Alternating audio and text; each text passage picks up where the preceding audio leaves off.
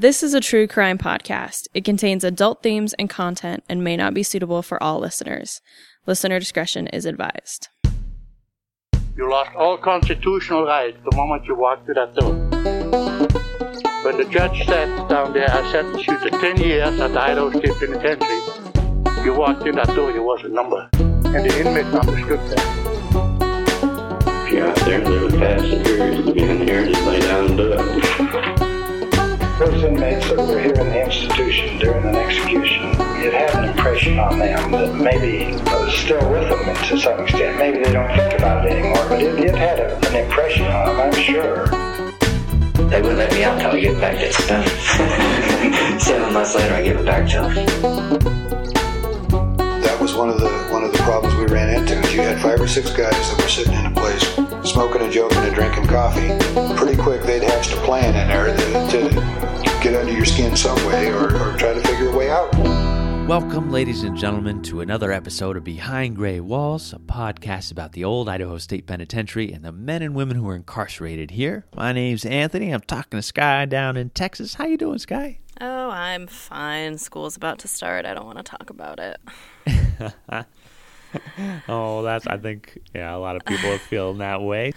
By the time you're listening to this, school has been rolling for Yeah. a, week or two, and Yeah. uh, hope it's going well. Hope everybody's being safe and uh, enjoying Yeah.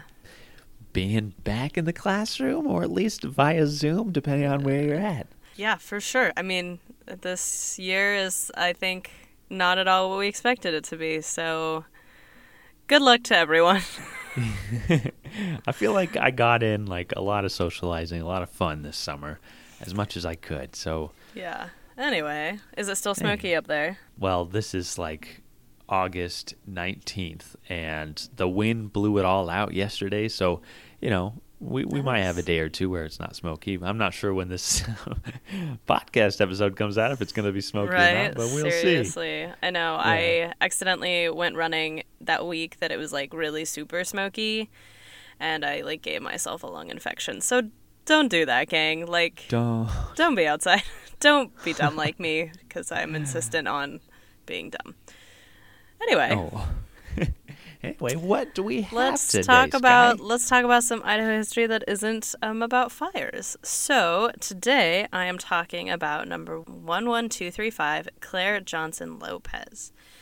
This is a pretty straightforward episode. So sources are her inmate file, Idaho Daily Statesman articles, Ancestry.com records, nezperce.org, nezpercecultural.org, the Idaho State Historical Society reference series, and Wikipedia. So, Claire Johnson Lopez was born Claire Johnson on January 19th, 1931, in Lapwai, Idaho, on the Nez Perce Indian Reservation. Her parents were Willie Johnson and Lucy Hill, and both parents were actually enrolled members of the Nez Perce Indian tribe. She was the sixth of at least nine children Dorothy, Ernestine, Jasper, Vera, Rachel, then Claire, Annabelle, Barbara, and Margaret. Now, Ernestine, Jasper, Vera, and Annabelle all died before they reached the age of 12. Um, Oh. which it's is super sad. Um, and you know, unfortunately, that are those those are conditions of the early 20th century, and I think as well um, as on on the reservation where disease often ran rampant and things like that. Later in life, she uh, Claire does actually receive letters from a sister named Faye, but I couldn't actually find any records of Faye, so I'm not sure sort of what the situation there. Like I'm sure that it's her sister. I just don't know like when she was born, if it's a nickname for like one of her other sisters. I don't really know. But I couldn't find to be fair. So I found all of her siblings through Indian census rolls that were taken and those only went up to about 1934. So if she had if there was a sister who was born after Margaret and it was past those years, or maybe even been through 36. If she was born after that, then they didn't have those census records anymore. I don't really know much else about Claire's early life. I know she completed ninth grade at Lapwai, Idaho, and she did uh, officially drop out in 10th grade. In the late 1940s, early 1950s, I couldn't find a record to figure out what date, she married a man named Edward or Ed Mitchell. And soon after their marriage, they moved to Portland, or they were in Portland, I should say. I don't know if they were married in Oregon or if they were married in Idaho or Washington, but regardless, they do move to Portland. And their son Leland was born July 18th, 1950, in Portland. And then about two years later, their daughter Marta was born on March 27th, 1952. Now, it is possible that they were not married at all, and it was a it could have been a common common law situation. It could also just be one of those. I, I feel like the more I dig into these, I think there are situations where they may not actually be married, but they say that they are to follow sort of norms of the time. It is also possible that they were divorced before Marta was born, and that's I say that because I actually found a marriage record of Ed from Multnomah County, Oregon, from May 15th, 1952, which is only two months after Marta was born so I don't again I don't know what the situation is there. He had married a woman named Marguerite Penny who was only 18 whereas Claire was 21. He did state that this was his second marriage, but he stated that he was widowed. So if he states it's a second marriage, it does seem to indicate that he and Claire were actually married, but we know that Claire is not dead. So very weird sort of complicated situation in that regard. So we know obviously that Claire isn't married. We have records of her, but also we know she was living in Washington with her children at the time. And um, by the time I find her, she actually had changed her last name back to Johnson from Mitchell. She had gone by Claire Mitchell for a little bit, but she changed her name back. And on April 4th, 1954, she was actually arrested under the name Claire Johnson in Tacoma, Washington for disorderly conduct and an investigation for a disorderly house, which usually means that the police investigated her for being a sex worker. The investigation must have been dismissed. There doesn't seem to be a sentence or a punishment attached to this arrest. I think it was just at least an investigation. But about seven months later, on November 19th, 1954, she was arrested in Tacoma, this time for grand larceny. Again, I couldn't find a punishment or a sentence, so I'm not really sure what came of that. If she was sentenced to some sort of jail time, it may probably was really short on April and and so I think she actually returned to her family. And sadly, on April 19th, 1955, Marta died after suffering from whooping cough for over a week.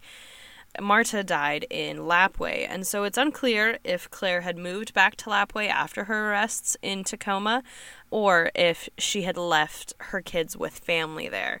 But regardless, that is where Marta passed away.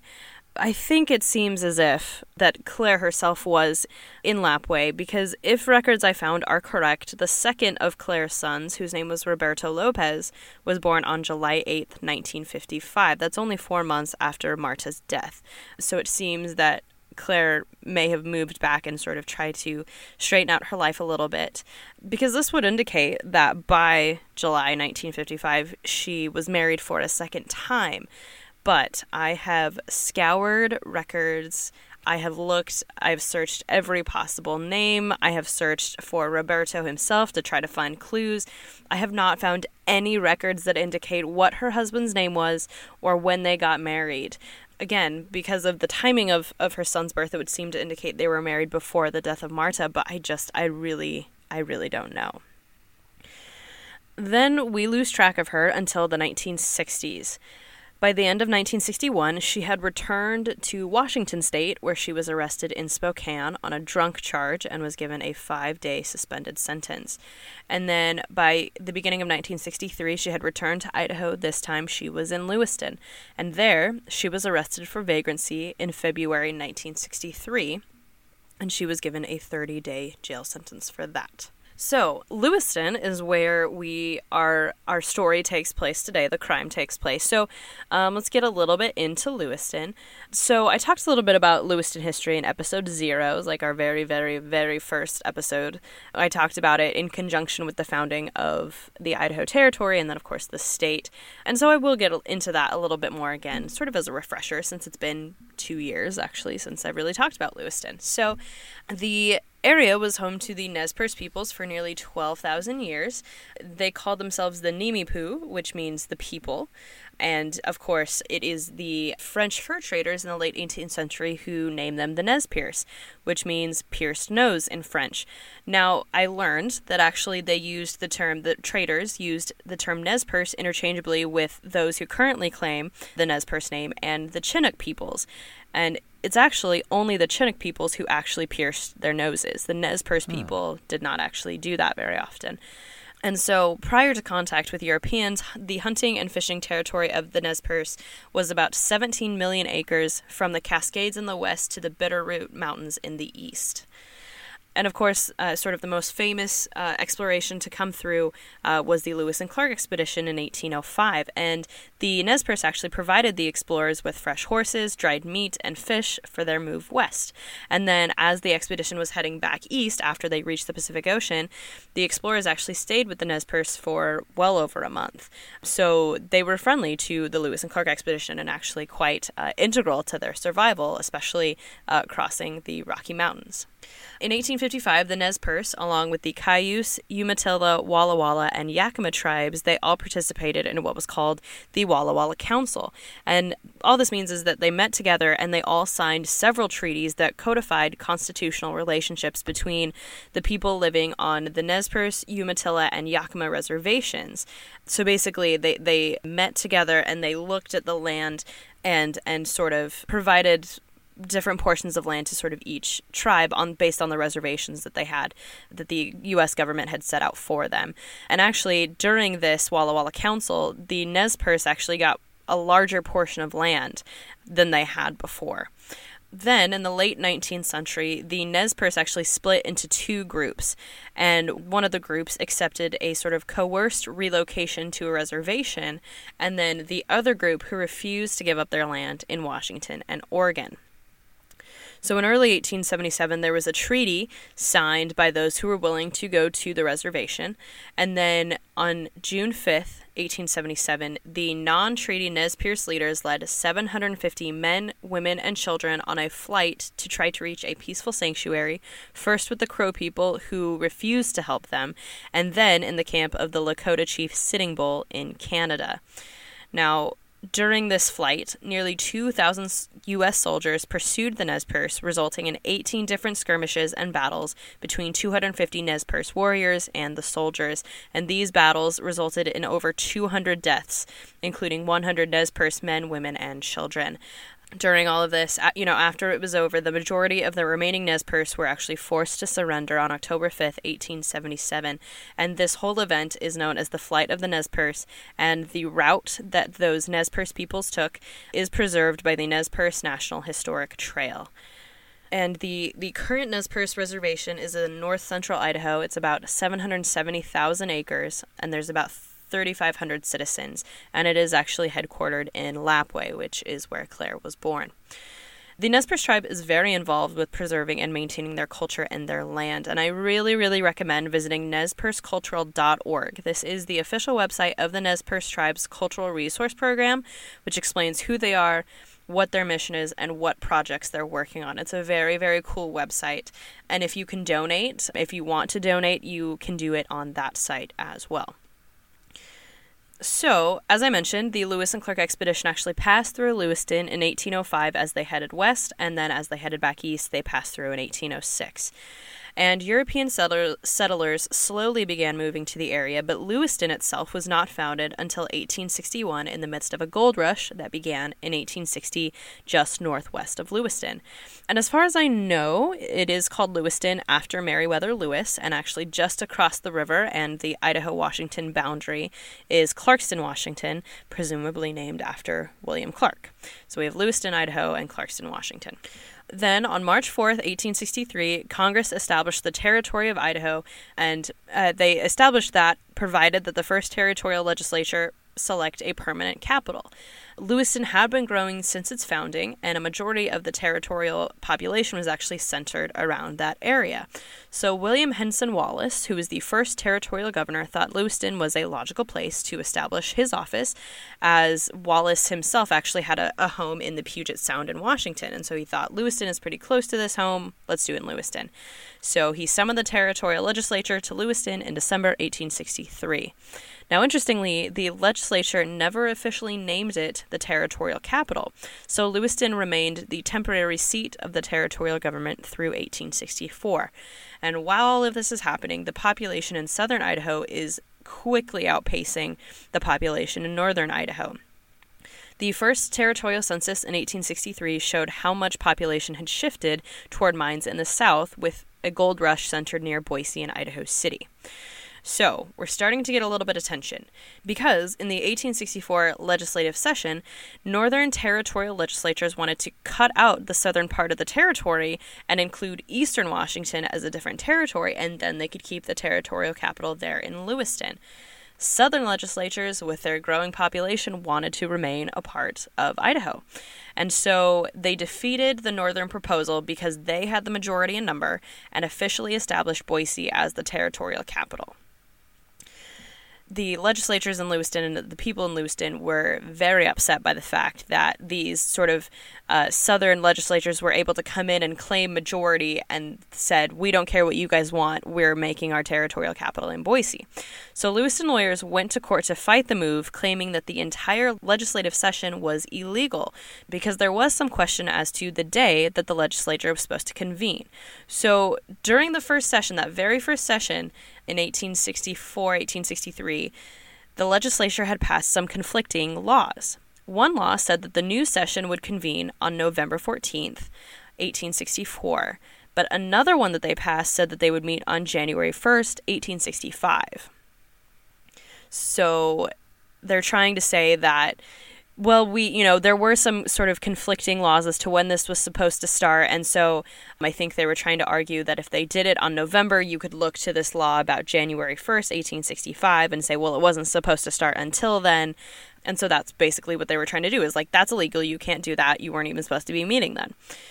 So, in the middle of the night, as things were in the midst of the courts, Caleb Lyon, who was the territorial governor, fled from the state to avoid the ire of people in Lewiston who wanted to keep the capital there. Now, I did say in the original episode that it, he had actually himself taken the territorial seal and archives, but actually, what I read on the the reference series on the State Historical Society website was that it was actually supposedly other pro Boise legislators who tried to steal the territorial seal and archives to move them to Boise, and they they this I don't know if it was a rumor or if they had sort of done it enough and not gotten away with it. They did it so much that the Lewiston legislators actually placed people there to guard them. Now, a Lewiston probate judge decided that the decision to move the capital to Boise had, in fact, been an illegal one, but a territorial Supreme Court had not yet been set up because a territorial capital had not been formally fixed. So, over the next few months, Idaho's government and the capital are just completely in flux. So finally, the Territorial Secretary C. Dewitt Smith moved the archives and the seal to Boise in April 1865. In due course, the Territorial Supreme Court upheld the legality of the second legislative session, meaning that Boise had been officially the territorial capital since December 24th, 1864 after the Capitol debacle, they, they were able to establish the Lewiston Normal School, now Lewis Clark State College, which was established in 1893. And actually, Lewiston was the site of the first public school in the territory in 1862.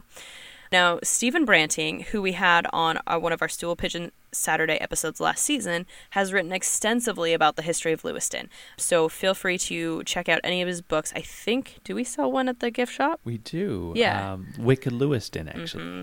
So if you want to know about sort of the less than savory uh, events in Lewiston history, feel free to check that out. So in the 2019 population estimate, the Lewiston population was about 32,788. But in 1960, when Claire was in Lewiston, the population was only 12,691. So, back to Claire. Claire was released from the Nez Perce County Jail in the first week of March 1963. Then, about a week later, in March 1963, she was arrested in Lewiston for forgery. Now, not much is known actually about the specifics of her crime. Her intake form reads, quote, Our information to the effect that this woman was in the midst of a drinking spree at the time this forgery was accomplished. However, she did not deny having an understanding of what she was doing at the time, end quote. And, you know, it really isn't unreasonable to think that she was in the middle of a drinking spree when she committed this crime because we do know she was arrested for drunkenness two years earlier. Um, Yeah. Now, unfortunately, we actually don't have a lot of Claire's own words in her file, and so we just don't really know if she said anything about the crime sort of on her own behalf. She must have you know, believed that she had done it and, and deserved to serve time for it because she pleaded guilty to forgery. She entered the Idaho State Penitentiary on March 12th, 1963, to serve a three year sentence, which actually is very different. Normally, a forgery charge usually gets a 1 to 14 year sentence. So, interestingly, they sentenced her to three, which is actually pretty unusual. Yeah. And was So- it a flat three years? Like, Flat three years, sentence three years. Yeah, it wasn't. Yeah, it wasn't like a one to fourteen. It was just three years flat. So her intake form, she is 32 years old, height 62 and a half inches, so she's about five foot two, weight 118 pounds, eyes brown, hair black, complexion brown Indian. Occupation cook, waitress, housewife, also drives trucks and tractors. She listed her marital status as separated with three children. It says she was married and divorced once, one child by first marriage, two children by second marriage. Now, I did forget to mention she did have a daughter with Lopez, her husband, whose last name was Lopez. She had a daughter, Nina Lopez, and the reason I don't have her in my outline in sort of order of where she was born is because I actually could not ever find anything about her in uh, ancestry records. And so I actually only found that name in Claire's obituary. So she does have a daughter as well. So her Bertillon, there's a lot of scars. If you like at first glance, you're like, holy cow, there's a lot that she's got. But it's really mostly scars. She's got some on her forehead, lots all over her face, actually. She has, um, it says that she has no upper teeth and her lower teeth are bad. She has brown birthmarks on two different places on her face. She has a surgery scar on her stomach. She's got several scars on her knees and her legs. But that's really that's it. There's nothing like there's no tattoos or, or anything like that. Hmm. So, when Claire entered the state penitentiary, there were actually only six other women in the women's ward. Now, interestingly, two of the women were from Nez Perce County, entered for forgery or issuing a check without funds. And they were number 11233, Estella Wilson, who was in for the check without funds, and then number 11234, Elizabeth Grant, who was in for forgery. Now, if you remember, her, Claire's number is 11235. So she and Elizabeth Grant and Estella Wilson all came in on the exact same day of very, very similar crimes. All three of them were also Native American women, which is seems like a huge coincidence, and all three of them admitted to being under the influence of alcohol when they committed their crimes, which is another interesting coincidence. So originally, when I did the research, I thought maybe they had all done it together, but Elizabeth, especially, I thought because they came in and they were both in for forgery, I thought they especially had done it together. But Elizabeth has like very specific details of her crimes, and nowhere in either of the files does it mention that they had collaborated or done it together. It's just like the most massive coincidence that all three of these women, who were Native American women from Nez Perce in for check related crimes, all came in at the same time. yeah, they were probably transported together and like Mm-hmm. and processed r- just right simultaneously. Mm-hmm. So, though she entered with only six women, which actually, once you include her and the other two women who came in on that same day, there were nine women total when they were all there.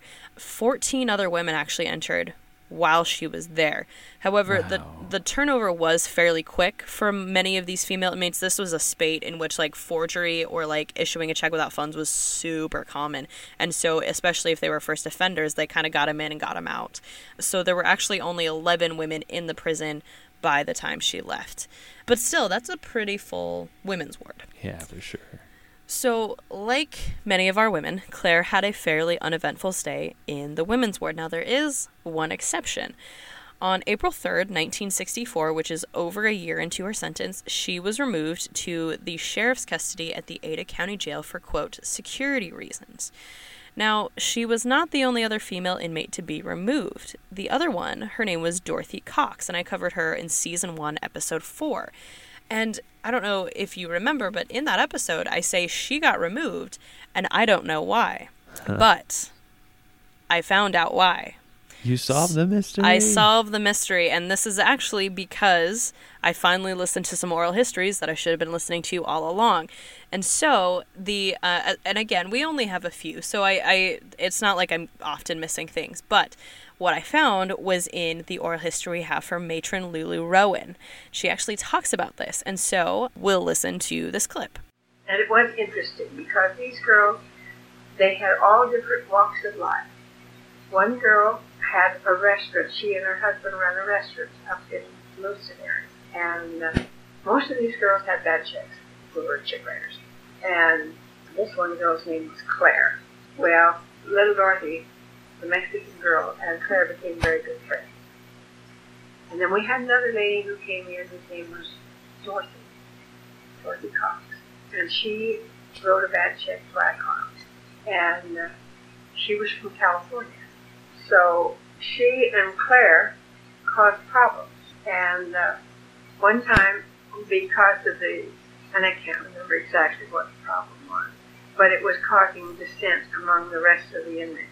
And so uh, Mr. Clapp had Claire come over, and she told him what was going on. And then Dorothy came over. And he told Claire, they said, well, I think for the betterment, for the good of the ward, I'll send you down to the county state. I told Dorothy the same thing. And I, I didn't take them. No, somebody, one of the, one of the one of the men with, with me, and they were handcuffed. And uh, we took them down to the county jail, and they were put in what we call a brood over. That just that cage, it's just a cage with a, slot, a place for excrement to go down just a place where they could sit over it, and that's it. And they were in, they were put in of coveralls, and they had nothing but just a little flat mat to lay on. In other words, you see, it was solitary confinement. Because nobody ever came into that room except to bring them the dinner, bring them their food, and they were together in there. Yeah, they were together in there. But they were just like this. They were just, they were just the best of friends. But when they came, they were there for about four months, but they weren't in that solitary confinement, but about a month and a half, two months, and then they were put in cells. And I took them things like their their toothbrush and their hygiene things for hygiene, and uh, took them things to do, things like that. But uh, he still felt it was the good of the ward that they stayed there, and they were there about four months when they came back, they were good girls. They never caused any more problems.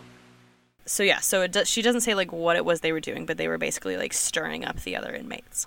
Oh, that's a great oral history. Yeah, I was yeah, I was like, wait a minute, this is important. So anyway, after this being sent to the Ada County Jail on June 26, 1964, Claire wrote a letter to Warden Clapp and uh, asking to return to the women's ward, and it says, "quote Dear Mr. Clapp, I should like to come back out to the institution, and I promise that I will conform to all rules and regulations set up by the Board of Corrections. My only interest is to get my time done and obtain a final release." End quote. And so she was returned to the women's ward on June 30th, 1964. Uh, sadly, in January 1964, before she had been sent to the Ada County Jail, she had stated her desire to appear before the Board of Pardons in the April 1964 session to request a final release. But obviously, her case was not considered in the April session because she was in the Ada County Jail. So, we also have records of those who wrote her while she was in prison. Now, interestingly, we don't have any record of letters from her husband or her children. She mostly wrote to her sisters, Donna and Faye, and a handful of friends. And so, it is safe to say that after this experience in the Ada County Jail, she was on her best behavior. And so by August 1964, it's you know less than 2 months after she was returned, she was well enough behaved that the Board of Pardons placed her up for consideration in the October meeting. And she was granted a final discharge subject to good behavior on October 7th, 1964, and she was released from the Idaho State Penitentiary on October 14th, 1964. She served one year, seven months, and two days of a three year sentence. So, as far as I can tell, she returned to Lapwai where she lived out the rest of her life. And matron Lulu Rowan actually might have some more information that I wasn't able to find. And Claire went back up to to Lewiston, and uh, she said if her husband been cheating on her, she was gonna kill him. And she got in a big fight with him, and she started. But this was over in Washington, last I heard, she was dead and working. So there were some of them, like I say, it was nice people. Some of them. Not that nice. So I couldn't find any record of this alleged stabbing, but Rowan probably would have been updated on like further incarcerations. So that may have happened. And the next record that I found, unfortunately, is her obituary. And Claire Johnson Lopez died on June 7th, 1979, at a hospital in Lewiston, Idaho. She was only 49 years old, indicating it was oh. probably some kind of illness or accident that caused her death. She was survived by her father, her two sons, Leland and Roberto, a daughter, Nina Lopez, and as I said, I couldn't find any record of her, and a foster son named David Johnson. And, and I don't know the circumstances of her fostering a son. She was pretty young. It's quite possible that this son was pretty young as well. But again, I, I just don't know the circumstances behind that. And Claire is buried at the Webb Indian Cemetery near Lapwai. And, uh, that is our number 11235, Claire Johnson Lopez. Wow. She had a somewhat interesting incarceration that we don't really know a lot of the details about for. Mm-hmm. I mean, we do have that being sent to the jail, which is Yeah. kind of a, a unique. That only time that, that I ever saw that happening besides was Dorothy, and it looks like they, it's because they were, you know, doing stuff together. So Interesting. Well, nice Yeah. work, Sky. thank you. In 2021, the Idaho State Historical Society is celebrating 140 years of service to Idahoans as the trusted source in protecting Idaho's historical places and artifacts and sharing its stories. As a part of the commemoration, the Old Idaho Penitentiary is committed to bringing you 140 unique stories about the people who worked, lived, and served time at the site through this podcast and the events and programs scheduled throughout the year. The Capturing 140 storytelling program offers a unique glimpse at lives filled with hope and despair and the enduring triumphs and tragedies at Idaho's only penitentiary from 1872 to 1973. Stay tuned. All right. Well, I hear that you have quite the story to tell us today. This story has aged me in researching it. That's all I can say. So I am covering H.M. St. Cyr number 958, and my sources are the Idaho Daily Statesman, Library of Congress Chronicling America, newspaper.com, his inmate file from the Idaho State Archives, a findagrave.com memorial to Laurent du Gouvion Saint Cyr, GLO Surveyor Personal Notes by Jerry Olson of Olson Engineering Incorporated, a 1924 issue of the Locomotive Engineers Journal, Volume 58, which I found digitized online, visit McCall.org roadside history page, Founding of McCall, Idaho by Frank P. Rowland, an article on PayetteCounty.info by Ron Marlowe titled Thunder Mountain, a westernmininghistory.com article on Thunder Mountain that included text from Merle Wells' 1983 publication Gold Camps and Silver Cities. And Merle Wells is a famous Idaho historian. So, H.M. St. Cyr. I spent countless hours on this history, and I'm still at a bit of a loss for this individual. So, H.M. St. Cyr, sometimes called Henry or Harry, most likely born Hyacinth Michael St. Cyr, I found hundreds of pages of information about him, like honestly about 150, 160 pages of articles referring to him. I don't But even I'll- think that like our most famous women have that much on them. Right, right. Like, and he, you know, he's one we I've never even heard of him, and so like, what? his crime is like the least story of his life. Oh, A lot of it seems like self promotion. For instance, this article from Anaconda Standard in Anaconda, Montana from August 7th, 1916, titled Pioneer Speed Fiend World Adventurer Captain St. Cyr Visits Butte, has many races with death, a diamond hunter, and a revolutionist, is grandson of Napoleon's marshal. Romance of the rail, glamour of the Cecil Rhodes diamond fields in South Africa, powder scars from Peruvian Revolution, and even adventures with Coxey's army are not titles of a modern Arabian Nights entertainment, but actual chapters in the life of Captain H.M. St. Cyr, the most reckless, daredevil engineer that ever pulled a throttle. End quote. Right? Oh my gosh. Just hold on. I have a lot of questions. So, in his obituary in 1937, it was reported by his wife that he was born on April 14th, 1850, in Wisconsin to French parents. On his intake form, it states that he was born in France on May 16th, 1843, which is about where this Anaconda Standard article would also place him. In the 1900 census, he listed his birthday in France as May 1847. In the 1920 census, he listed 1848 as his birth year in France. In a biography written about him in the Locomotive Engineers Journal from 1924, it stated he was born on March 29, 1849, in Marseille, France.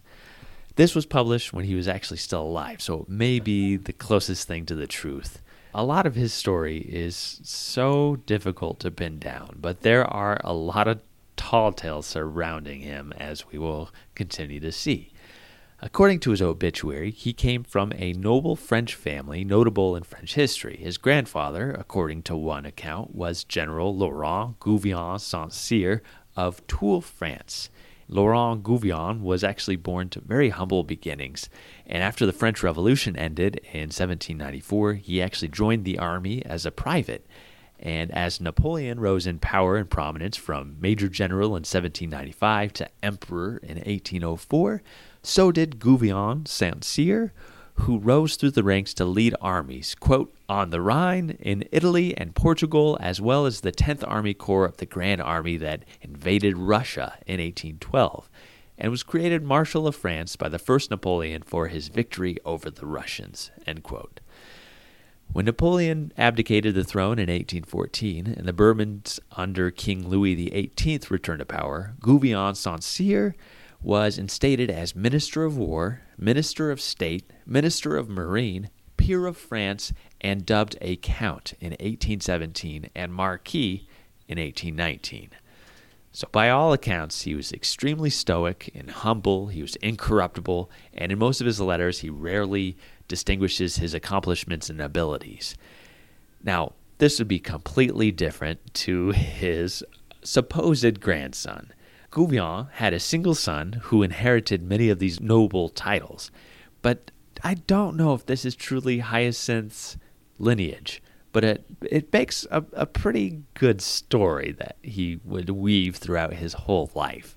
Hmm. And in that same Anaconda Standard article that I mentioned above, it states that the son of Marshal St. Cyr came to the United States to become a Texas Ranger around the time of the Battle of the Alamo, which is March 6th, 1836. So this Marshal of Napoleon has a son, and that son decides, even though he's got all these noble titles, to become a, a Texas Ranger of all things. And that is where H.M. St. Cyr arrives in the United States. And I, uh, I don't know. Okay. I mean, to be fair, I mean, there is a lot going on eh, all over the world at that time. I mean, a lot of of nations are transitioning to and from democracies and that's sort of the the end of like the like essentially what is a world revolutionary era. Maybe just he wanted to see something besides France. going and being a Texas Ranger in the 1830s is going to just be a very different experience. It totally would, yeah. But the the weird thing is, HM actually stated that he immigrated to the United States in 1858.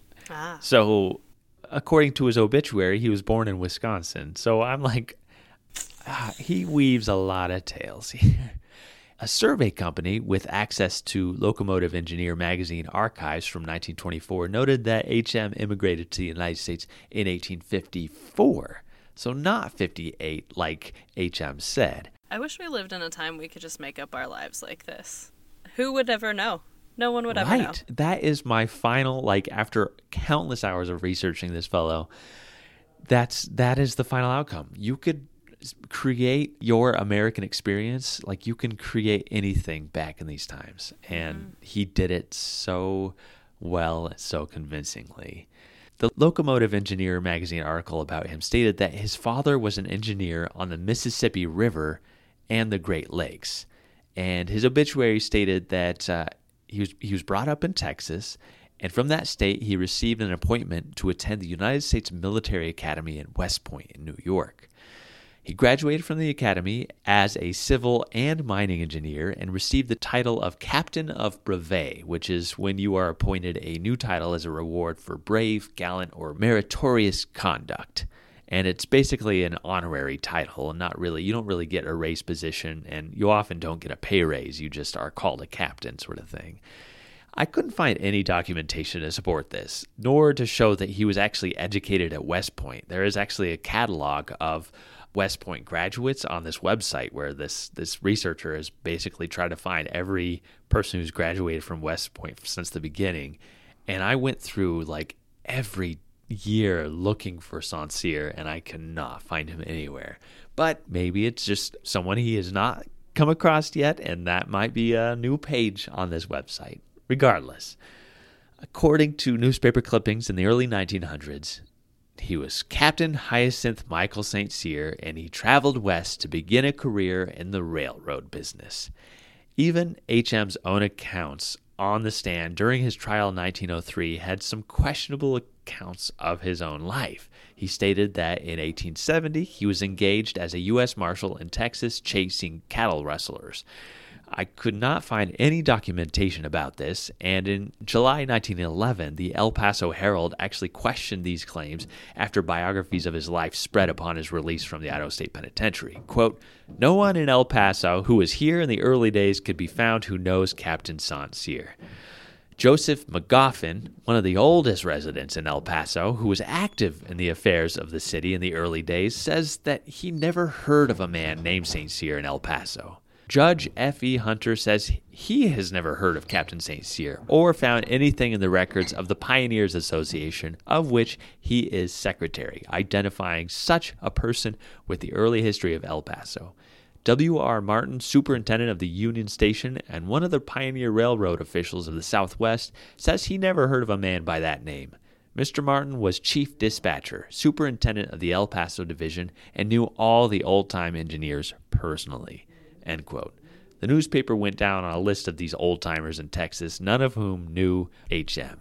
Digging further into the name Saint Cyr in historic Texas newspaper, I did find that there was one Frenchman in Galveston off the Gulf Coast of Texas named M. Henry de Saint Cyr, who was a French consul during the early days of the Republic of Texas who imported wines and goods from France and ran a business and helped fund and develop bridges and roads in Texas. And he actually died after returning to France in 1879 and is the only Saint Cyr that I've been able to find that may be the connection to our HM Saint Cyr.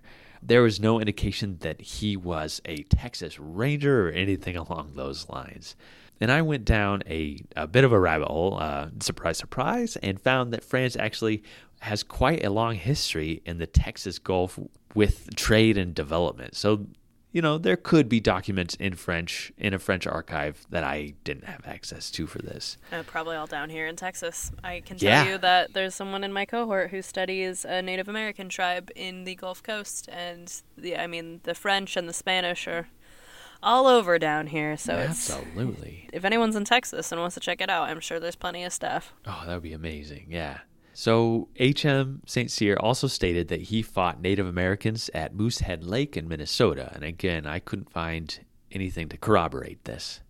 Now, one certainty is that H.M. met a girl named Elmira Leona Graft, and she was born in Pittsburgh, Pennsylvania on September 1st, 1850. She went by Myra, and according to Myra, on her 16th birthday in 1866, H.M. gave her a sterling silver set of salt and pepper shakers. H.M. married her six years later in New York in 1873. Or possibly, according to her testimony later on, in Hinckley, Minnesota in 1872. So, again, this gives me good indication that it was probably soon after his supposed graduation from West Point. The two would spend the rest of their lives together, traveling the country, working in the railroad and mining industries, and sharing a passion for oil painting and crafts. During the last quarter of the 19th century, H.M. used his engineering background to help with the development of railroads out west. After surveying grounds for construction of the Northern Pacific Railroad, H.M. got a job as a conductor for a short line. In just under two years, he got his own train and began a career as a train engineer. According to his wife, he was appointed by General Grant to help survey and establish the Idaho Montana boundary line. Again, this was not documented in any records I could find. From 1889 to 1894, HM ran a train in La Grande, Oregon. And according to several write ups in the 1900s, HM was renowned for his daredevil antics and close calls. In 1892, a train dispatcher in Kamela, Oregon, northwest of La Grande, made a mistake by letting a passenger train take off on the same track the train was coming in on, which is called a lap order. It was over a 12 mile stretch through the mountains with no way to communicate with either train. They would have crashed and tumbled down the side of the mountain. The dispatcher, seeing his mistake, actually ran to the train yard and began asking engineers to rush out and stop the last train he had let go. And these two engineers were like, nope, no way, not doing it. But. Cyr, who had actually just finished oiling his train, agreed. He reportedly said, quote, If you don't hear from me again in 30 minutes, just send the wrecker and the coroner, end quote. Did you just attempt a French accent there? I thought about it as I was starting to say it, and I was like, nope, I'm going to embarrass myself. I love it. He tore down the track going 90 miles an hour with his engine. Quote, he whistled and whistled until the canyon walls took up the cry of pursuit and stopped the seemingly doomed trains within 50 feet of each other. Oof. End quote. Again, this sounds like a momentous thing that would have been documented, but I could not find anything to document this. In one train story, HM was on the South Pacific Railway in Mexico on a trestle 70 feet in the air going 50 miles an hour when a special train actually crashed and tumbled off the tracks. HM survived with a few broken bones. A fireman was killed, and the operator who made the error to allow the collision committed suicide. I didn't find any articles about this event occurring. In 1893, a newspaper article appeared in the Dalles Daily Chronicle from the Dalles, Oregon, in March titled Throttled and Cab St. Cyr, the Champion Liar, Conductor Haslam's Bravery. And in it, the journalist notes a story where HM told them that back in 1882, he was on the police force in San Francisco and, quote, I was walking up Market Street about 8 o'clock in the evening, while all at once I heard a deep rumbling noise like distant thunder. The ground trembled and swayed under my feet so violently that I was unable to take a step. The first shock was closely followed by a succession of others, and for just 15 minutes I stood in one spot, unable to move out of my track. I couldn't even fall. When the earth made a lurch in the other direction, I stood upright again. End quote. He then said that the tide actually moved out and every ship in the harbor was on land the next day. And with that, San Francisco grew by several hundreds of acres of oceanfront property overnight. The author of the article ended with HM saying, quote, and that wasn't all. continued the champion storyteller as he made a rush to lock the door. But he was too late. His auditors had all escaped, leaving him alone to meditate on the future destiny of liars. End quote. like this guy just weaves stories and I think it's it's how everybody kind of saw him. He was a suave storyteller. He liked to exaggerate and he actually got the nickname amongst other train men as Hair Oil Pete. so a lot of my searching is literally just for Hair Oil Pete and near misses on his train. I don't know why this reminds me of um, O Brother, Where Art Thou where he's like he he's all obsessed with his like hair pomade, right? And he's yeah, and he's like, someone's like, well, we don't have Dapper Dan, we have Fop, and he's like, I don't want Fop, I want Dapper Dan, I'm a Dapper Dan man. I hope that's what he was like. totally, yeah, yeah. So uh, I I even dug into like looking at the earthquake records for San Francisco for the spring of 1882 and there were a couple of like these really small earthquakes throughout the mornings and the days that spring that lasted seconds, but none that lasted 15 minutes and like grounded all of these boats. So tall tales. And I did not find him as a police officer working in San Francisco. So again, I would have I would have seen like Officer St. Cyr or Officer Cyr, any any number of things mm-hmm. like that. Mm-hmm. Nothing. Now, if you remember from last season, I spoke about Coxey's Rebellion in mm-hmm. 1894 when the out of work men began boarding trains to head to Washington during the United States' worst economic depression to that point. And all these train conductors, their trains were being overrun by these hobos and tramps who were heading to Washington to give the politicians the what for and all this. Well, train conductor H.M. St. Cyr apparently was, quote, the only engineer in the West who prevented the swarm of hobos from capturing the engine of the train on which they rode. This he did with a big Winchester rifle, end quote. It was then reported that Governor Frank Steunenberg ordered troops to be sent to Huntington, Oregon to prevent the Coxeys from taking the depot there, and HM, of course, was the engineer that sped there with them, taking a record 146 minutes to get there. And it kind of ends with this quote In fact, so noted did he become for the daredevil manner of travel that it became almost impossible to induce a fireman or brakeman to make a run with him. End quote. Like they were all too afraid to ride with him. He was such a maniac.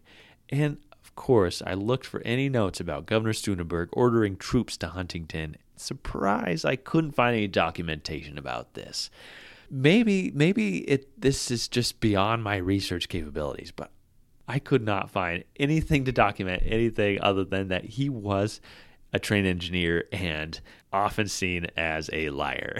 so he's kind of trying to make himself into this like Forrest Gump figure of like, oh, that historic thing, I was there. Oh, that historic thing, I was there. By 1895, he's established himself at now as a renowned mining engineer. So he was in Yakima, Washington, altering a mining tool, five foot by 10 foot box that gently rocked back and forth called the Gold Bug Chief.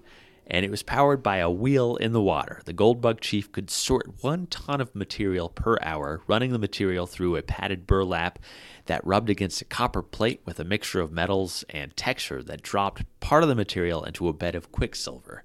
It was patented by a man aptly named W.H. Rockfellow and HM reportedly figured out ways to improve on it, which he wrote about all over in the newspaper and was selling these things. In 1896, as HM's reputation as a mining engineer spread, he was sent all around the Northwest to examine mining grounds.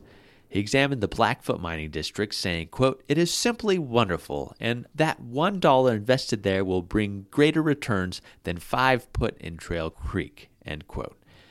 This ramped up stock investment in the company there, and I found that HM had considerable influence in which mining companies were successful. And I think it was about this time that he started to realize the value of newspaper write ups swaying public opinion. Because all these exaggerated stories I've been telling you about were all written in like the 19 aughts, like 1911, 1912, referring to these events that occurred in 1882, 1890.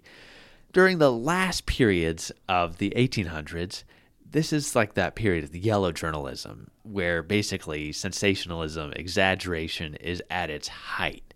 And HM got into this business with a lot of these mine owners. So, this fellow named Robert Wilson discovered some placer mines in Long Valley in Boise County and they filed articles of incorporation with Secretary of State for the Bay City Mining Company, and HM spoke to a journalist with the Idaho Statesman that, quote, there was a tract of placer land controlled by the company embracing about 12 square miles. This ground has long been known to be valuable, but it has remained undeveloped all these years because no plan for getting water upon it has been devised until this company took hold. The value of the ground cannot be definitely ascertained until it is worked, but enough is known of it to prove that it will pay well. The gold is near the surface, having been deposited in glacial drift. End quote. And at the end of the article, HM stated, quote, he had been in all the mining sections of the world, but he had never found any other section that, in his opinion, equaled the state of Idaho in mining opportunities, end quote. Now, HM had 15 men working on this land, and I found several articles detailing his extensive traveling, meeting in the spring of 1899 with the United Copper Company in New York, where he purchased a $7,000 diamond drill, quote, to be used in prospecting, thus doing away with the more tedious and expensive work of shafts, tunnels, etc. End quote. And he supposedly went to South Africa and worked in the Cecil J. Rhodes diamond fields around this time. He later noted that he got out of the business with Rhodes because he didn't want to be involved in the Boer War. That was a fight between the British Empire and the South Africans, and as an American citizen, he didn't need to be involved, so he came back to the United States. Again, I couldn't find any manifests, I couldn't find any documentation, any newspapers of him being in South Africa during this time. He started another firm called the St. Cyr and Walton Company, and during the summer of 1899, he was appointed as a deputy mineral surveyor in Idaho. He listed Weiser, Idaho, as his residence. In the 1900 census, he listed his occupation as civil engineer miner, listed his birthday as May 1847 in France, and had married Elmira L. St. Cyr in 1873. The couple had a 16 year old servant girl named Mabel. In the 1900 city directory, he listed his residence as a home in the southeast corner of Ada and 17th Street here in Boise, and he became the manager of the What Cheer group of mines in the Rothberg district around Midvale, north of Weiser. He was in charge of a 150 foot tunnel that was being dug at that claim. So he had his fingers in all kinds of different mining companies at this point. Now, during the late summer of 1900, the Atlanta Group of Mines was purchased by a man named J.C. Johnston, which was a bit of a shock to Deputy United States Mineral Surveyor H.M. Cyr, who congratulated the judge. He sent him a private letter, and here you get an idea of what his job entailed. Quote, I think I stated to you that I had been intimately acquainted with it for 20 years, that I had explored thousands of feet of its underground workings and traveled miles upon its surface, and that I considered it second to none in the world. In this private letter, which was later printed in the newspaper, he valued it to above $300 million, the Atlanta Group mines. Quote, This is given to you ex officially and for your own benefit in order that you will not be undervaluing your purchase and have been candid with me in the details of your enterprise end quote. And he hands the, this this letter saying quote if my humble services can be of any aid to you in your vast enterprise command me and i will serve you end quote. This seems to be the primary objective here, the secondary objective to help J.C. Johnston's company find investors because, as I said, this was a private letter written to this investor that was printed widely in newspapers.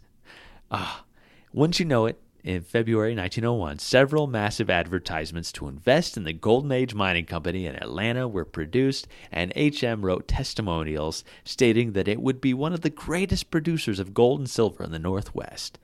Investors came far and wide and spread these requests for more investors. In March 1901, an article was written that began to question the reputation of the mine owner and HM, asking, quote, is it safe to invest money in this scheme?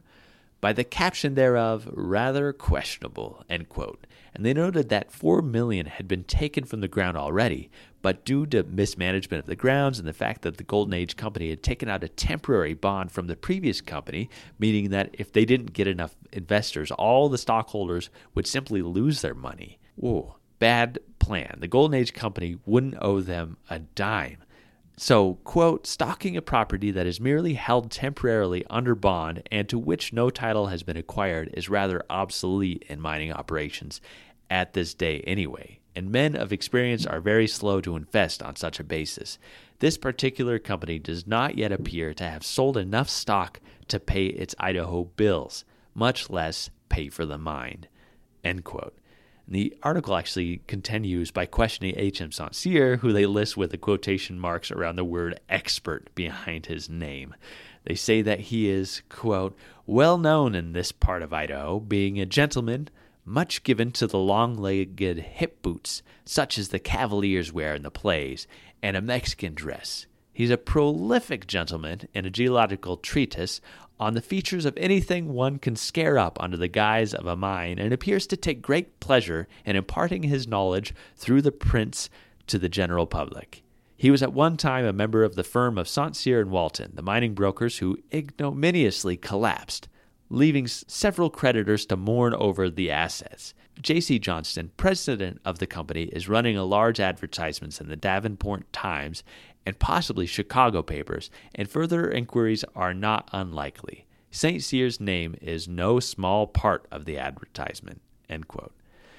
Well, it turned out to be the case. In May of 1902, the owner, J.C. Johnston, found himself in a Nebraska jail for selling fraudulent mining stock to a Nebraska man. Apparently, an investor had discovered that the claim had been what they call salted, where gold is basically scattered amongst the ore to raise the price that they, they think would, would be there. And this meant that they were overvaluing what was actually in the mines to sell stock to pay for their bond. So Johnston was never charged, though. It was a big story that this mining president was arrested in Pennsylvania and taken to Nebraska. And the only blip I could find about the trial was in the Lincoln Daily Post two weeks later after Johnston was bound over to the district court in June, which basically stated that it was dismissed for a lack of prosecution. So I don't know if it was settled out of court or if the apparent victim was intimidated from continuing to press charges. That was literally the end of that trial as far as I could find. HM wouldn't be involved with mining companies for long after this. His name appeared closely with a prisoner that I will definitely cover in a future episode named George Levi, who was convicted for a sensational murder in downtown Boise. Levi was a Frenchman like HM, and they were known to be acquaintances. During the trial in the spring of 1902, HM revealed that he had met up with George Levi in Baker City, Oregon, and the two had a drink in a saloon where George revealed that he was suspected of killing a fellow named Davis Levi, and they had no relation. Soon after that, HM heard the news from others, and during the trial, several people commented on Captain H.M. St. Cyr's reputation. A witness named W.D. Lovejoy was brought up to the stand and asked, What is his reputation for truth and veracity? in reference to H.M., and he said, It is bad. Sheriff James Gray of Washington County was asked the same question, he also testified that H.M.'s reputation was bad. Finally, a judge named J.H. Richards testified that he knew H.M. for two years in Washington County and considered his reputation bad. H.M. St. Cyr wasn't on trial, but his reputation was, and his involvement in George Levi's case made his reputation known far and wide. He was a pretty well known liar and cheater. Around the time of the trial, mining claims were being surveyed at Thunder Mountain in central Idaho, about 70 miles east of McCall. An article written by Ron Marlowe on the website payettecounty.info stated that the name came from the sound as a creek ran through an underground cave within the mountain of Thunder Mountain that created this constant thunderous roar that reverberated from the mountain. And the water was later rerouted, so it's it doesn't make that roar anymore. Now, mining fever had somewhat died down in the late 1890s as it seemed most of the major veins of gold and silver and, and valuable goods had been discovered and claimed in Idaho. By all official scientific accounts, this remote spot at Thunder Mountain was going to be the biggest and greatest collection of gold in the world. Deputy Mineral Surveyor H.M. St. Cyr visited in the spring of 1902 and endorsed the report made by Professor E.H. Mead, a chemist and mining expert, who claimed an extreme amount of riches in the area. Now, miners from all over the country flocked to this area, and it was perfect timing for the St. Cyrs to invest in a hotel in one of the stops on the way. Now, Elmira St. Cyr and a man named Harry Archie Emmons developed a hotel near Payette Lake in what was then called Lardo, now part of McCall, Idaho. They called it Lardo Hotel, Payette Lake Resort. A telephone was being installed that year in the area just in time for summer travelers and miners who would pass through the area on their way to Thunder Mountain. The Weiser Signal noted in an article about the hotel in 1901 that, quote, no doubt its nearness to Thunder Mountain will make it somewhat a headquarters for those who wish to be as near the camp as possible without getting out of touch with civilization. End quote. This, of course, referring to the miners that are flocking to the area.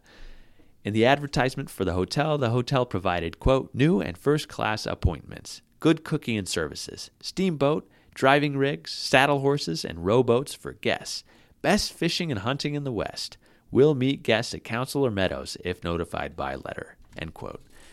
Now, according to Frank P. Rowland, who wrote Founding of McCall, Idaho from 1960, the town of Lardo actually got its name from a wagon containing dough and lard that overturned and it, they mixed together, thus making lardo. Just across from the historic Shore Lodge, uh, where a mural actually once was painted of this great lard and dough mishap, is a restaurant of this name that I used to frequent when I played piano there uh, for Sunday brunch at, at Shore Lodge. So definitely check out Lardo's when you're in town. Uh, what happened next occurred right near the powerhouse by Shore Lodge. So this uh, Lardo Hotel was kind of right around this area of Shore Lodge. Now, in the final days of May 1903, Elmira and Harry Emmons decided to dissolve their partnership in the hotel. It seemed Thunder Mountain was actually a bit of a bust. It was difficult to get supplies to that camp, and not as many miners were flocking to the area as hoped for. According to Elmira, she, quote, furnished all the money for the hotel, saloon, and livery business, while Harry ran the business and received one half of the net profits. According to Elmira, she was not receiving any money back, as Harry seemed to be paying the bills and taking leftover money for himself. Quote, she thought Emmons took about $2,000 of the company money, end quote. They sat down to dissolve the business and had everything sorted out except for a team of two horses. On June 1st, Harry Emmons and the St. Cyrs sat down to dinner to discuss the settlement.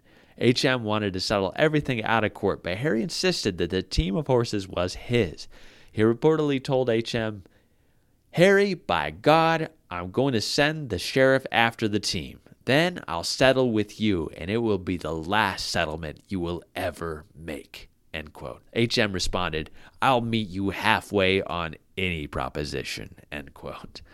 Elmira believed that they were rightfully her horses, but Harry claimed them. So HM told Harry that if he wanted the horses not to come on to their property, but to send the sheriff instead. Soon after this meeting on June 1st, Harry went to the sheriff and told him what H.M. had said and asked for a favor, but then changed his mind and told the sheriff he would take the team of horses himself. On June 3rd, 1903, he headed to the St. Cyr home to take the horses. At around 4 p.m., while H.M. was fixing a fence for his chickens, Elmira was inside the house preparing dinner. Harry entered H.M.'s barn and collected the horses in a wagon. He's pulling out onto the road when H.M. spotted him. The two had words, and HM ran into his house and grabbed his rifle. He fired at Harry. The bullet pierced his chin and passed through the back of his right ear. Harry fell from the wagon, landing face first on a pile of logs. HM ran over, pulled his body onto the dirt, and pulled out his revolver. He pointed it into the back of Harry's head and fired another bullet through his brain. Authorities noted the powder burns on the back of Harry Emmons' head, revealing that wound was made at point blank range. HM went west of McCall to Meadows, chatted with people, and stopped at a saloon and finally turned himself in to Deputy Sheriff Enoch Smith, claiming self defense. HM stated that he was away from the house and returned to find that Harry Emmons was taking his horses. As he confronted him, Harry apparently pulled out a gun and began firing at HM, a total of three shots, which left holes in a shed outside HM's home, along with visible powder marks. HM ran inside his house to get his gun, but it was missing. HM alleged that Harriet had stolen his gun and was firing his own gun at him. HM then went around to a tent and got the rifle and killed Harry with it. Authorities couldn't find any evidence to support this story. Harry Emmons was so well liked that HM feared he might be lynched by the people in the area. HM said that Harry had fired at him three times before he could even shoot. He was taken to jail in Weiser. The only witnesses were Elmira and a servant girl named Helia Koski from Finland, who could not speak very much English.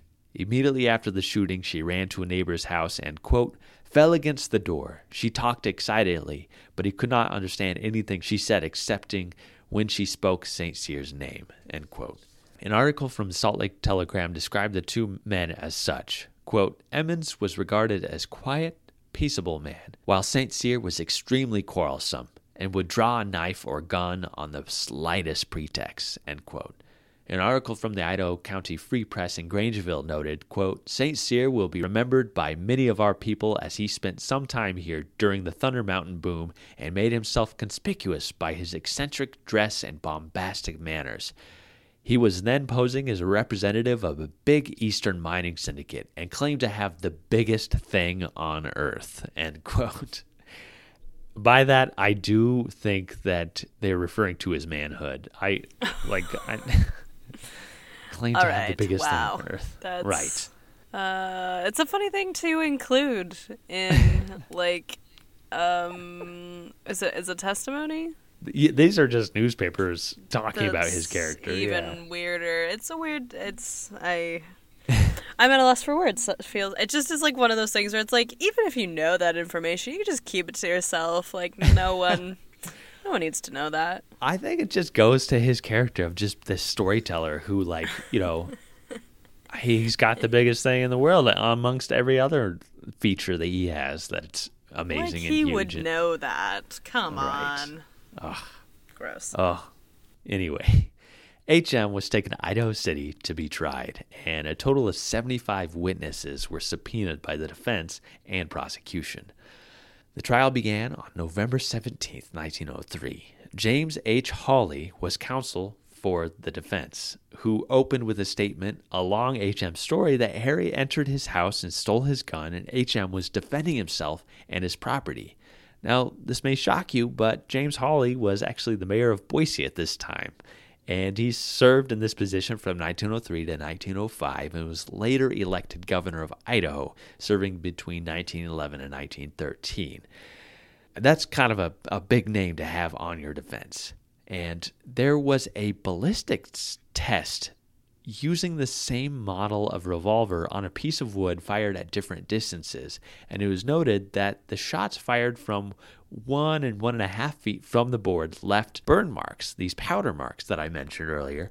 But everything beyond two feet left no powder marks, which the prosecution used to prove that H.M. most likely fired the three bullets into the shed himself, not Harry Emmons.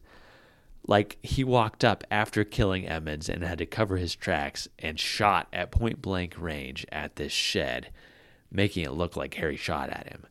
There's a lot of talk during the trial on Harry Emmons' handedness. Some said that he was left handed, which would prove that he was firing at HM with his left hand while holding the horse reins with his right hand. Others stated that they actually saw him sign forms with his right hand.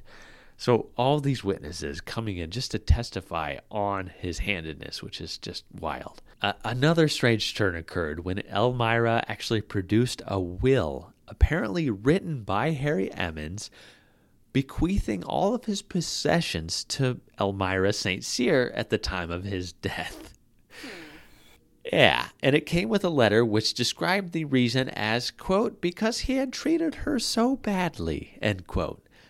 Authorities reading the will and checking the document declared that it had been forged, and several of What? Emmons What do you mean? It that doesn't make any sense. because he felt bad. He gave all of his things to me anyway. He was so mean to me that he just decided to turn all of his possessions to me when he died. Before trying to kill my husband and then getting killed because my husband was defending himself, I yeah. Yes, several of Emmons' business partners like analyzed the handwriting and they declared that it was definitely not his. Now, the most damning witness was actually Helia Koski, who had been in the house and never saw Harry Emmons enter the house nor fire at HM. Her testimony, gathered through a translator, sealed HM's fate. Elmira actually brought in this vest and shirt that HM was apparently wearing that day, which had bullet holes in it. Somehow, the bullets had ripped through the vest near the third button, but they didn't strike HM. And he put it on, and it was really tight to his form, which he explained was due to him gaining 20 pounds while in jail. And apparently, this was actually accurate because they interviewed the sheriff, and he's, he de- did testify that HM had gained about 15 to 20 pounds in the, the weeks between the crime and his trial. Hmm. But HM appeared quite surprised to see the holes when they were brought out by Elmira as well, only hearing about them from his wife a few days before the trial. He said he was only surprised because he didn't realize that those bullets that had gone into the shed behind him had actually pierced his vest. A woman who did their laundry took to the stand and stated that she did not recall seeing any holes in the shirt or producing the holes in them herself. So when HM took the stand, he shared this dramatic story of of these bullets ripping through and his vest must have been open and that's why it went through his vest but didn't strike him. He actually ultimately took the stand himself and he talked about being brought up from France at the age of 4 and being brought to the United States at the age of 4 and serving as a lieutenant in the American Army, serving as a US Marshal in Texas which led him to killing an outlaw serving as a mining mechanical locomotive engineer, a surveyor, a businessman, and now a man pleading with the jury to see that this was done in self defense. And the jury was sent out to deliberate the day before Thanksgiving. After 13 hours of deliberation, a verdict was reached on Thanksgiving Day, November 26, 1903. The jurors agreed that H.M. St. Was guilty, but it took four ballots for them to decide which charge of murder. There's one juror who held out until the fourth ballot on murder in the second degree, while the rest voted for manslaughter each time. Jurors were condemned on the streets for this conviction, and one statement in the Idaho Statesman said, quote, that all but two of the jury should be taken out and hanged, end quote. Everybody thought that he should have been convicted of murder at least in the second degree, at the very least, but he got manslaughter. Now, members of the jury actually explained that they believed that Harry Emmons had fired the first shot at HM, and they would have accepted his self defense plea if he had just remained in his house in safety instead of finding his rifle and then firing back at Harry. This seems to be pretty reasonable, I think, of the jury. A judge actually felt this was a disappointing charge by the jury as well, and it should have been a higher degree of murder. He sentenced HM to the maximum for manslaughter 10 years in the Idaho State Penitentiary. HM feared lynching. Quote, St. Cyr's the most cold blooded, heartless, and cowardly brute that ever went unhung. Arguments in justification of the verdict would make a monkey blush. He is as low and degraded a wretch as God ever permitted to pollute the earth with his slimy, snake like presence. End quote. In an Idaho Statesman article, there was a discussion that, quote, justice has been spurned as if it were a thing loathed and despised, and a blot placed on the good name of Boise County that can never be wiped out. That is not all. This verdict has caused the feeling that justice cannot be obtained through juries, that the rendering of such verdict as a public announcement that life is not held sacred and therefore is not safe from the assassin's bullet or knife. Murderers will have less fear of the law and will slay their victims because of disputes over the merest trifles and will feel safe. End quote. So, like, this was a big story. This guy, he should have been hung. He should have been, yeah, all these things. But HM has an easy go of his incarceration. Meanwhile, Elmira actually just held on to the hotel and she just kept working it and running it and earning money to pay for attorneys and other legal fees.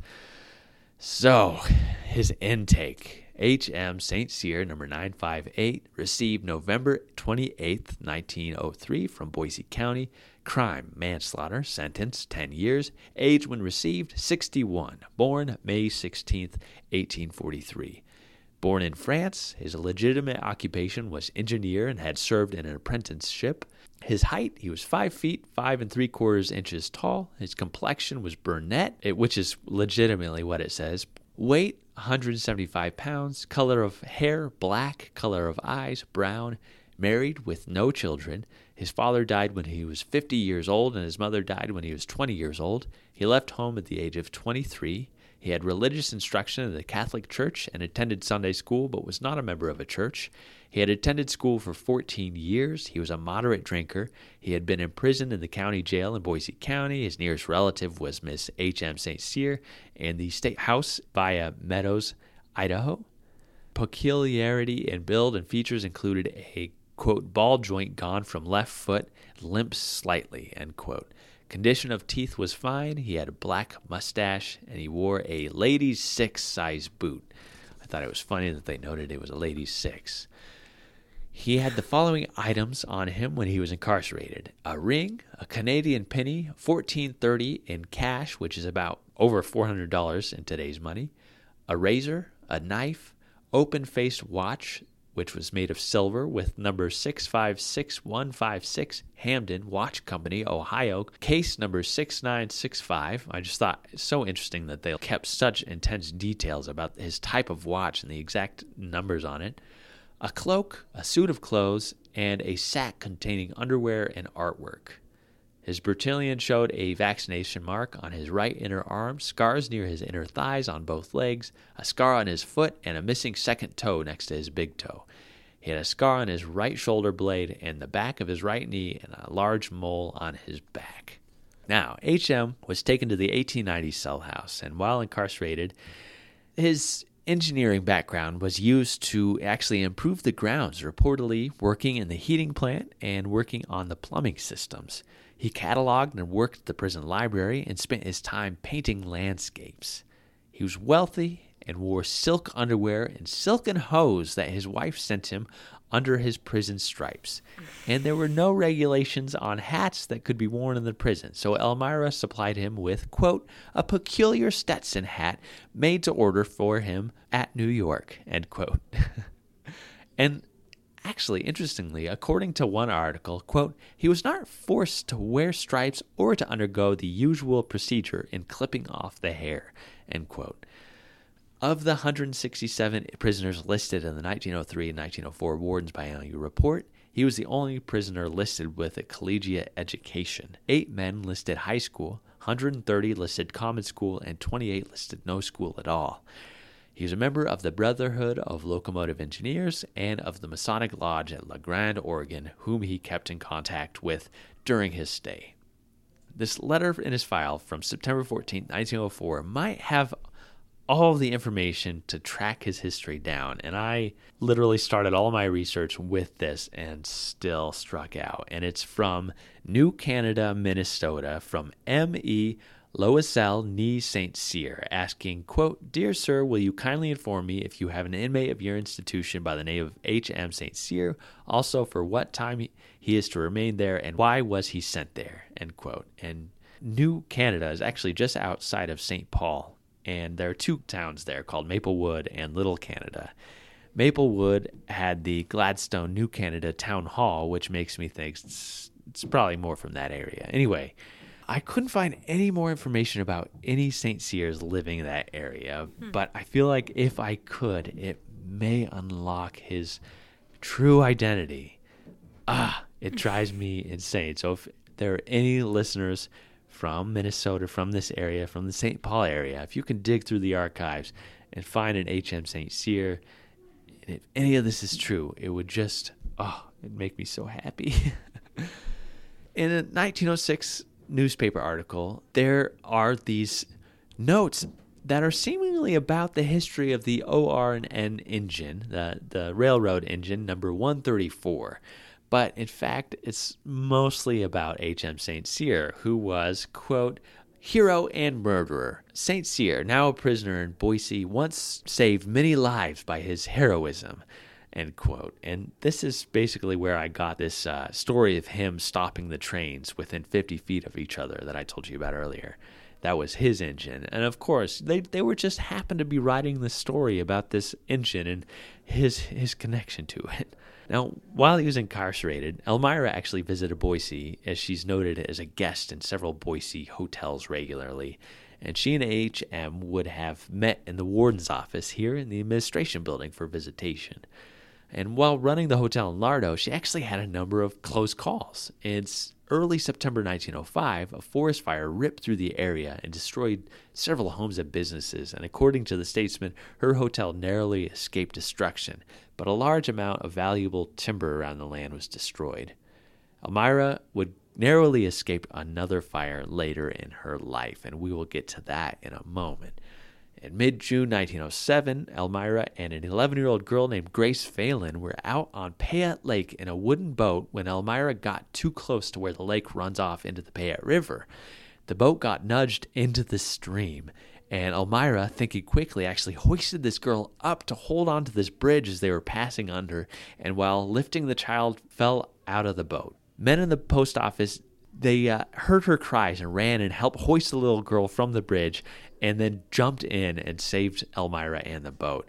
And she was rescued. Nobody had a scratch on him. Now, HM was released on parole on February 10th, 1910, after serving just over six years. The deputy warden noted that he was a picturesque figure, a man of refinement, and a newspaper article about his release described him as, quote, an artist of rare ability and painted some excellent pictures in prison, end quote. Two weeks later, on February 28, 1910, he was given his final discharge with the expiration of his sentence. HM was released to a new job in Twin Falls, and I couldn't find the company, but it seemed he quickly bounced back into the mining and railroad engineering industry. By 1912, he was working as a civil engineer in Alberta, Canada, and he wrote a letter to his companions in the Brotherhood Locomotive Engineers in La Grande that they published in the newspaper. This huge letter, several pages long, about the beauties of Canada and where he's working. And it it's literally like him painting this landscape with words. For instance, quote, pea vine that grows so dense that it is actually impossible to walk through it, and when a man on a pony is 100 yards away, you cannot see him. End quote. He describes British Columbia as like the Washington of Canada.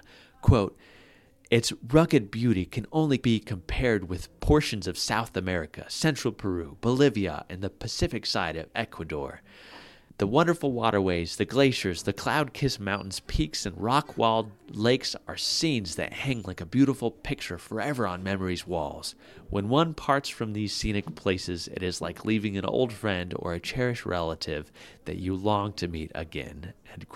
He also talks about Woodrow Wilson, then Democratic candidate for president at the time, whom HM describes as a faro sharps and bunco man. Quote, Wilson can show them all. What little principle remains in his hide would scarce decorate a child of infancy with character enough to flag it into hell. He certainly needs cleaning inside and outside. End quote. Of course, Wilson would win that election and uh, would lead the country through World War One.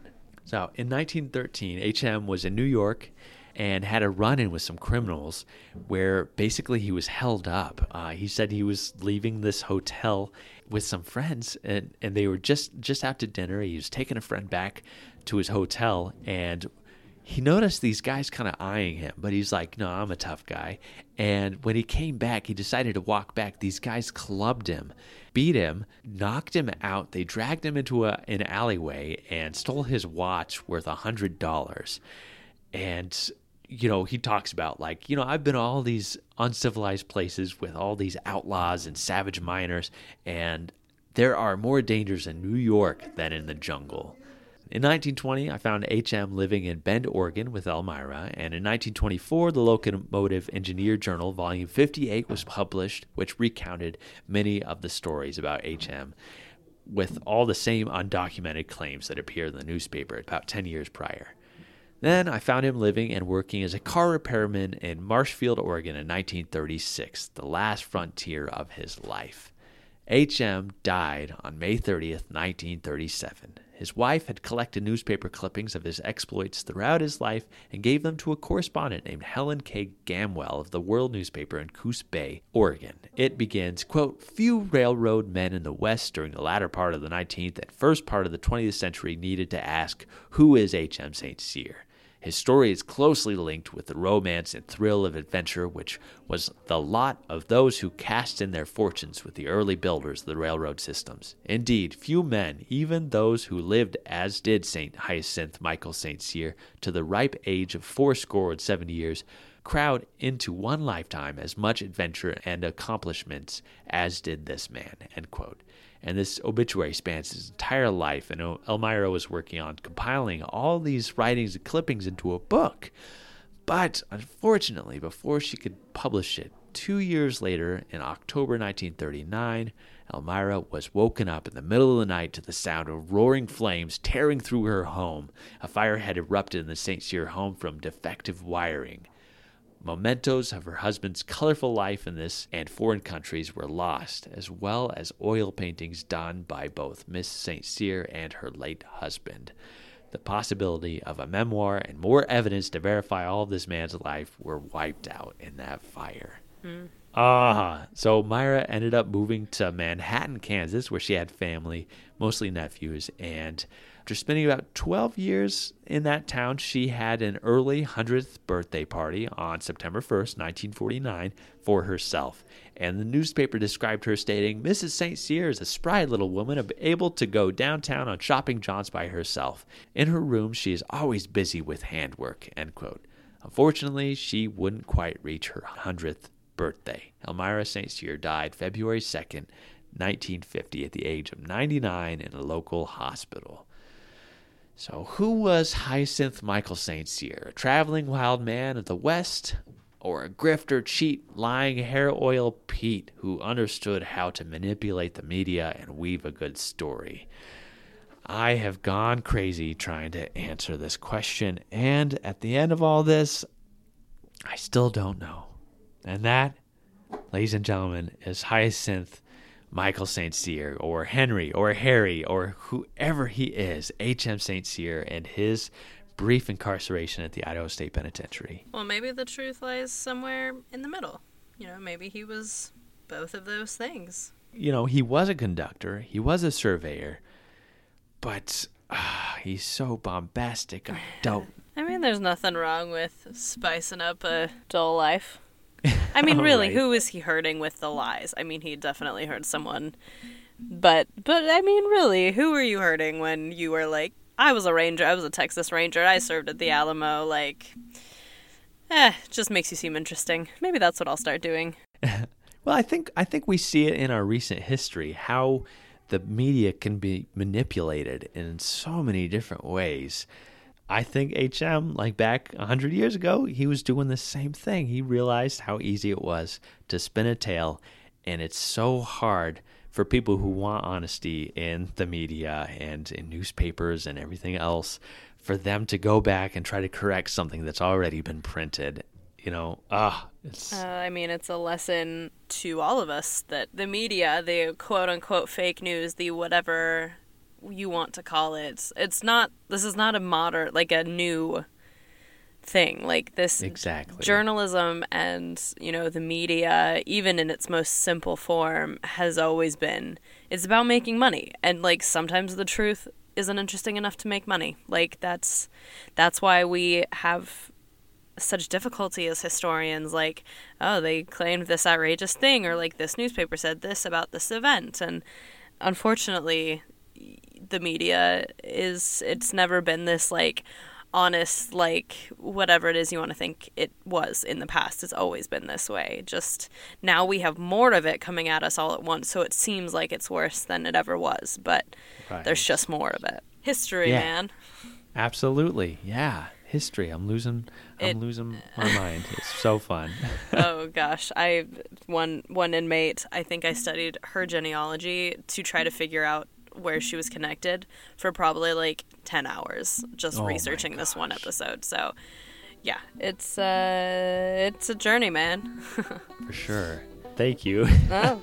Sorry Thank you. for I spent so long on this one. You did. It's I, okay. I had to put everybody else through what I had to go through, digging through this guy's life. So Yeah, I get it. Oh, all right, everybody. Well, do your own time. Do your own number. We'll talk to you soon. If you enjoyed Behind Grey Walls, please rate, review, and subscribe on your favorite podcast app so you never miss an episode.